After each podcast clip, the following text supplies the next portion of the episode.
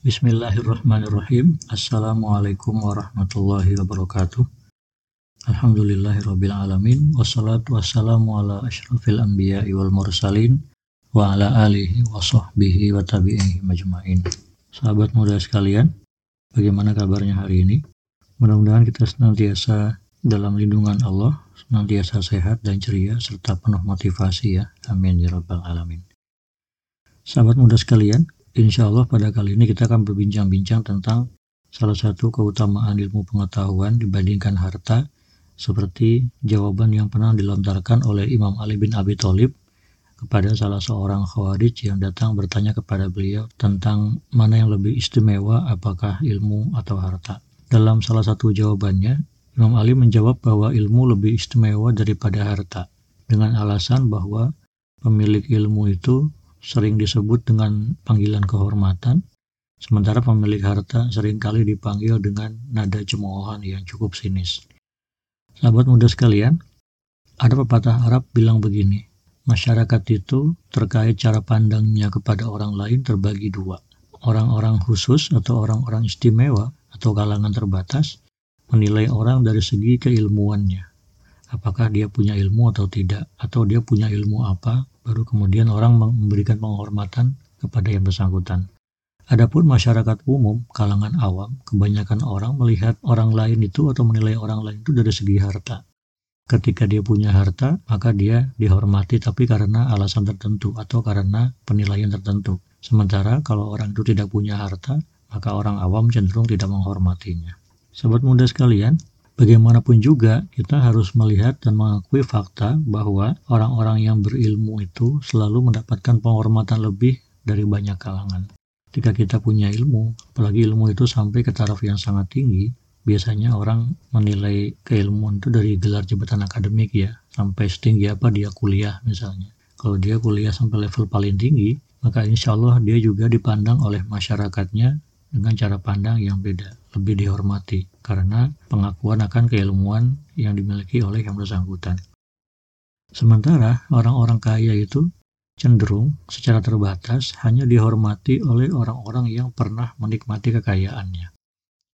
Kita pernah membahas dalam beberapa podcast sebelumnya bahwa orang-orang kaya itu cenderung punya banyak musuh karena mereka tidak mudah untuk bergaul dengan semua kalangan dengan salah satu alasannya bahwa mereka cenderung memilah dan memilih siapa teman yang bisa mereka ajak bergaul kalau misalnya teman itu membawa keuntungan bagi dia.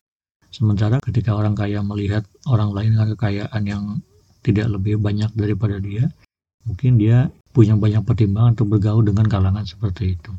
Itulah kenapa orang kaya sebelumnya dijelaskan banyak musuhnya, tanda kutip, sementara orang berilmu lebih banyak temannya.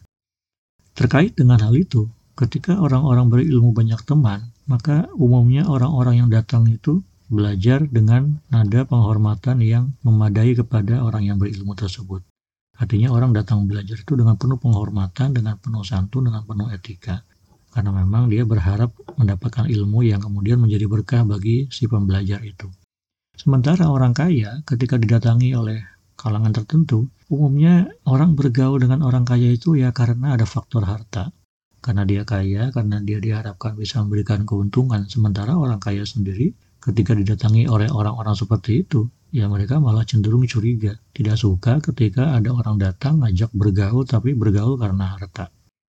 Itulah kenapa dalam pepatah Arab yang lainnya ya, orang-orang kaya itu ketika dia lagi punya, lagi jaya, lagi makmur begitu, banyak orang tiba-tiba merasa dekat dengan dia, merasa ya so akrab begitu ya. Tapi ketika dia ya bangkrut bisnisnya atau jatuh, dia ke jurang kemiskinan atau dia tidak punya lagi harta seperti yang dulu, maka apakah orang-orang yang dulu mendekat kepadanya masih akan bergaul? Ya belum tentu. Sementara orang berilmu tidak seperti itu keadaannya. Artinya orang datang melihat dan bergaul bersama beliau itu karena faktor keilmuannya, bukan karena hartanya. Maka pergaulannya lebih bermartabat, lebih terhormat begitu ya. Itulah kenapa orang-orang kaya itu hanya dihormati oleh mereka yang pernah mendapatkan bagian atau pernah sedikit banyak menikmati kekayaan yang bersangkutan. Sahabat muda sekalian, di sisi lain, semakin tinggi ilmu seseorang, semakin banyak keilmuannya, maka cenderung semakin besar penghormatan orang lain kepada diri dia. Sebaliknya, orang kaya itu ketika semakin bertambah kekayaannya, yang terjadi biasanya orang semakin curiga, wah dia bisnis apa lagi, oh dia bikin usaha apa lagi, oh dia kerja apa lagi? Dan seterusnya. Jadi ketika orang tambah kaya, ganti mobil, beli rumah baru segala macam, yang ada orang sering kali ya orang awam, bukan ya melihatnya dengan kesyukuran, dengan alhamdulillah, segala macam tapi malah cenderung dicurigai gitu malah di sini sini itu kenapa? Kok bisa beli rumah baru? Kok bisa ganti mobil? segala macam dan cenderung iri gitu ya. Ketika banyak orang melihat seperti itu orang sering kali malah menjauh ataupun mendekat karena ada faktor tertentu karena ada maunya dalam bahasa kita yang gampangnya ya. Sehingga dengan demikian kekayaan yang bertambah justru malah mengundang kecurigaan orang lain bukan malah mengundang ya pujian ataupun penghormatan dari orang lain begitu Hal yang unik juga ya sahabat muda sekalian, kecenderungan perilaku antara orang kaya dan orang berilmu. Orang berilmu itu umumnya kalau memang dia ikhlas dan mudah berbagi ilmunya kepada orang lain, maka dia cenderung tidak berhitung, tidak punya hitung-hitungan lah. Ketika ada orang datang ingin belajar, bertanya maka dia menjawab seperti yang dikehendaki begitu. Memang ada juga ya hadis Nabi Shallallahu Alaihi Wasallam yang menyebutkan bahwa kalau ada orang berilmu ditanya lalu dia menyembunyikan jawabannya atau tidak mau menjawab dengan keilmuannya, maka dia akan mendapatkan hukuman yang cukup berat dari Allah Subhanahu wa taala. Itulah kenapa orang-orang berilmu yang punya kearifan dan kebijaksanaan, mereka tidak sungkan-sungkan untuk berbagi, untuk menyebarkan ilmunya kepada orang lain demi memberikan manfaat kepada orang dengan ilmu yang dimilikinya. Sementara orang kaya ketika diminta ataupun ketika ada kewajiban, ketika ada orang minta bantuan segala macam, ya yang diberikan hanya sebagian kecil seberapa yang dibutuhkan oleh yang bersangkutan gitu ya. Itu karena di antaranya Imam Ali pernah menjawab bahwa harta itu kalau dikeluarkan malah berkurang jumlahnya atau nominalnya. Sementara ilmu ketika dikeluarkan atau disumbangkan atau diberikan kepada orang lain, ya dia akan bertambah, berkebalikan dengan harta.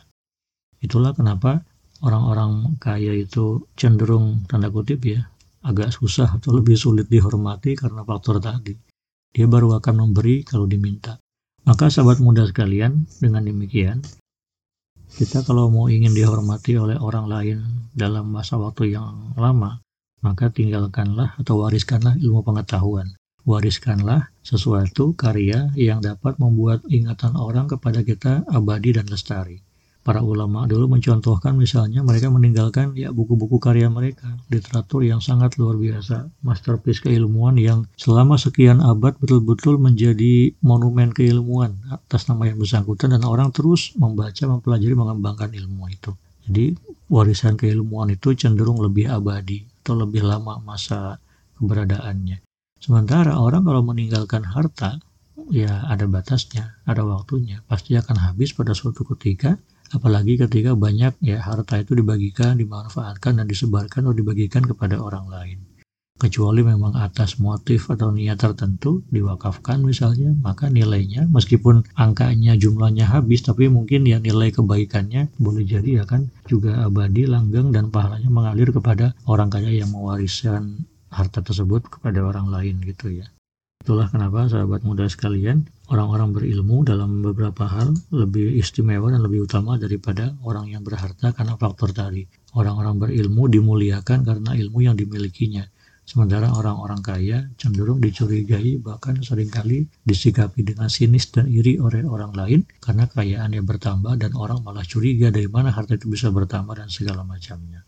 Mudah-mudahan ya sahabat muda sekalian, dalam hal ini kita punya fokus untuk bisa punya ilmu yang cukup banyak gitu ya, punya ilmu yang memadai, punya kemahiran, punya keterampilan dan punya kemampuan profesional yang memadai.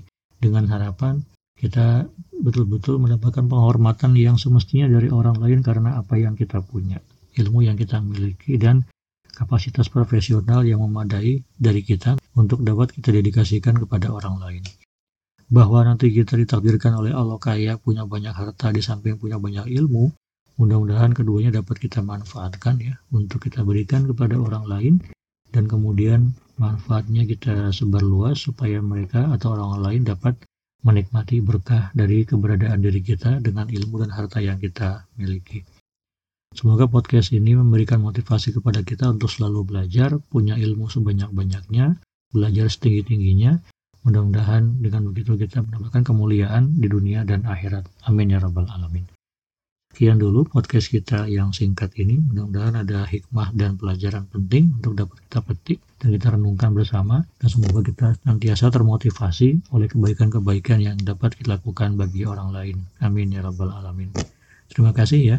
Wassalamualaikum warahmatullahi wabarakatuh.